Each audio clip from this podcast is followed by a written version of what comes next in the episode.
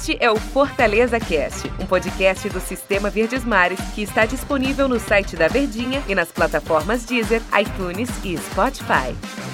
Fala, meus amigos! Um abraço para todos vocês, sejam bem-vindos. Estamos começando aqui mais uma edição do nosso Fortaleza Cast, mais um episódio aqui do Fortaleza Cast, episódio de pós-jogo, né? Fortaleza enfrentou a equipe do Atlético Goianiense e perdeu o jogo. Muito prazer.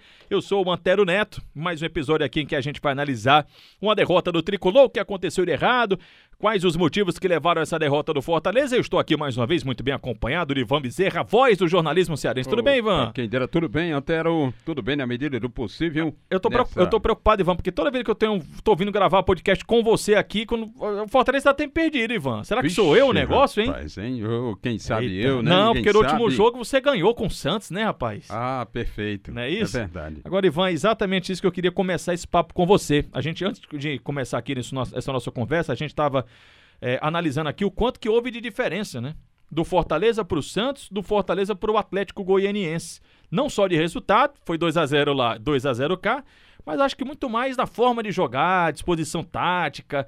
Foi um jogo que deu tudo errado, deu, nada deu certo para o Fortaleza contra o Atlético, né, Gigante? Nada deu certo, Antero. No primeiro tempo, até que o Fortaleza fez uma partida, digamos, razoável. Razoável hum. ali para pelo menos empatar.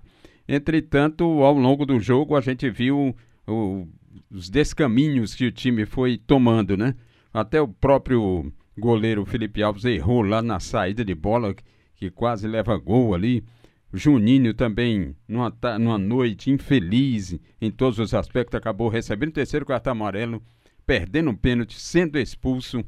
Tinga improvisado pela lateral esquerda.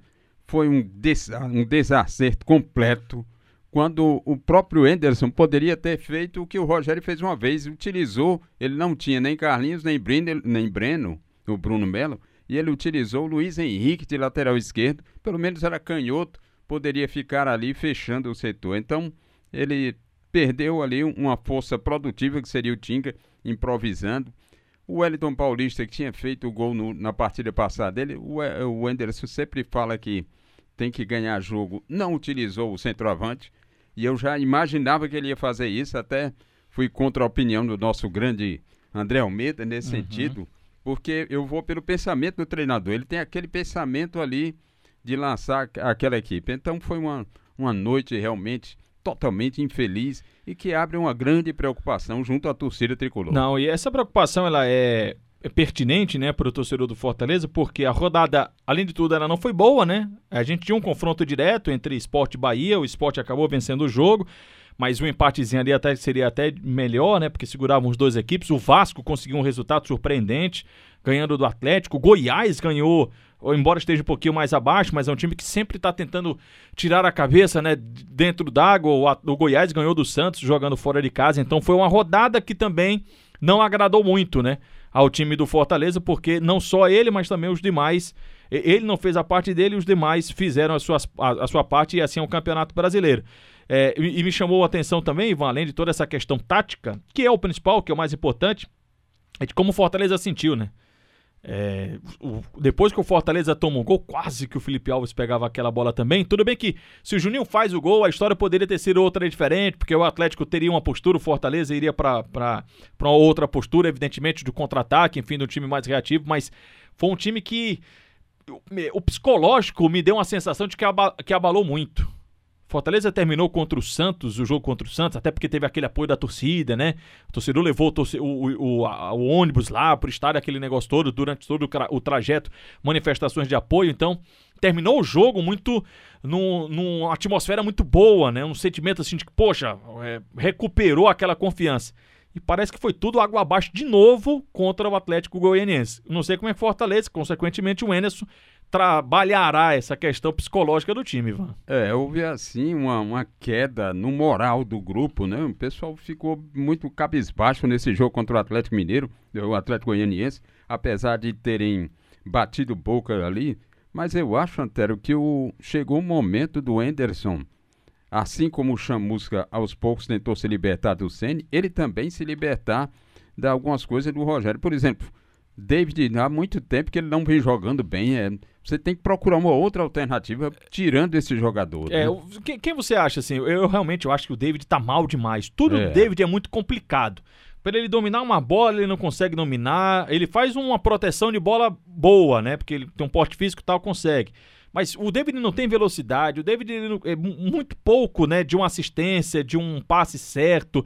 Na hora da finalização, nossa senhora, terrível também. E aí eu não sei quem é que ele tiraria para enfim, talvez mude a questão dos quatro atacantes, não jogue com quatro atacantes, povoe é, mais o meu campo, sei lá, Ronald, Juninho, Felipe, coloca, enfim. Tem, tem que dar um jeito, porque. E, e não pode ter, na minha opinião, essa, essa oscilação tão grande entre um jogo contra o Santos, como foi, né, de marcação, de intensidade e o jogo contra o Atlético. A intensidade de Fortaleza com o Atlético ela foi mínima, Ivan. É, muito, in, muito inexistiu, Antero. E para o jogo contra o Atlético Mineiro, o, o, há um agravamento na, na questão técnica mesmo e tática. O tricolor não terá o volante Juninho, que já, foi, já tinha recebido o terceiro cartão amarelo e recebeu o vermelho. Eu acho que anula o amarelo e ele fica apenas, cumpre apenas a automática, mas não terá o zagueiro Paulão também. Aí ele pode reconduzir Juan Quinteiro para a posição ali, para jogar com o Jackson ou o Wanderson. Bom, é uma perda ali do Paulão, que organiza as jogadas atrás.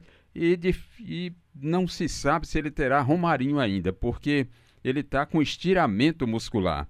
Estiramento muscular demora no mínimo 10 dias. Da forma como ele saiu em campo, só pela experiência que é, nós já temos de ver esses casos puxando a perna, ali é coisa para 10, 12 dias, 14. Então ele, Romarinho, você já não conta com ele, já não conta com o Juninho, já não conta com o Paulinho, já não tem Paulão. aí com o Paulão. Hum. Aí você tem que torcer que Bruno Melo reapareça, mas já tem pelo menos Carlinhos para recompor ali.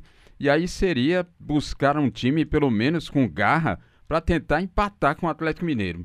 Porque apesar do Vasco ter, ter vencido, mas tem um, os jogadores estão com uma garra maior nesse momento. Parece que é isso aí, né, Antero, que você notou. Exatamente. Por exemplo, outros que estão vendo a ameaça chegando, eles estão dando a se vida. matando. Estão se matando. Se matando. E Fortaleza não mesmo com apoio e confiança da torcida, né? Bom, o Fortaleza ele só volta a campo no domingo, mas ele pode no meio de semana entrar na zona do rebaixamento, porque na quinta-feira o Bahia enfrenta o time do Corinthians.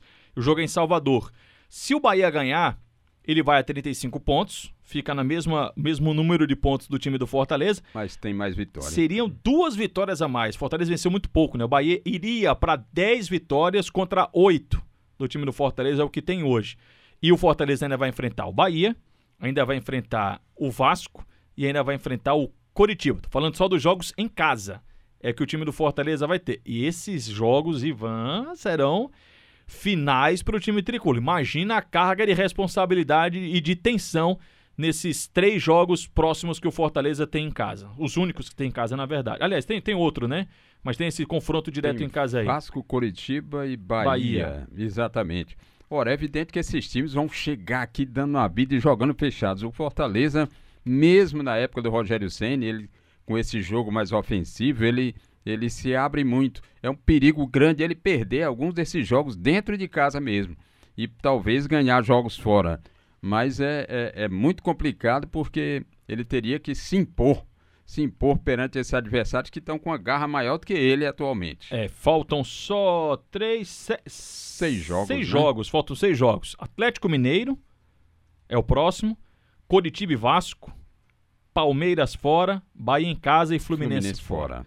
São esses jogos que o Fortaleza tem. Três jogos em casa, três jogos fora, para jogar a sua sorte de permanência dessa temporada de 2020, que está terminando em 2021, e, consequentemente, a temporada de 2021. Ivan, vamos aguardar. E, principalmente, Perfeito. se o Fortaleza vamos repetir mais. a atuação que fez contra o Atlético, vai ser difícil continuar na Série A do Brasileiro. Com essa atuação, como disse até o nosso grande Wilton Bezerra, ele não tem condição de ganhar de nenhum dos concorrentes diretos né? Sequer uhum. os que estão na, na, na, parte de cima da tabela. É isso. Gigante, obrigado, tá? Beleza. Valeu, pessoal. Muito obrigado pela companhia de vocês também. Até uma outra oportunidade. Tchau, tchau.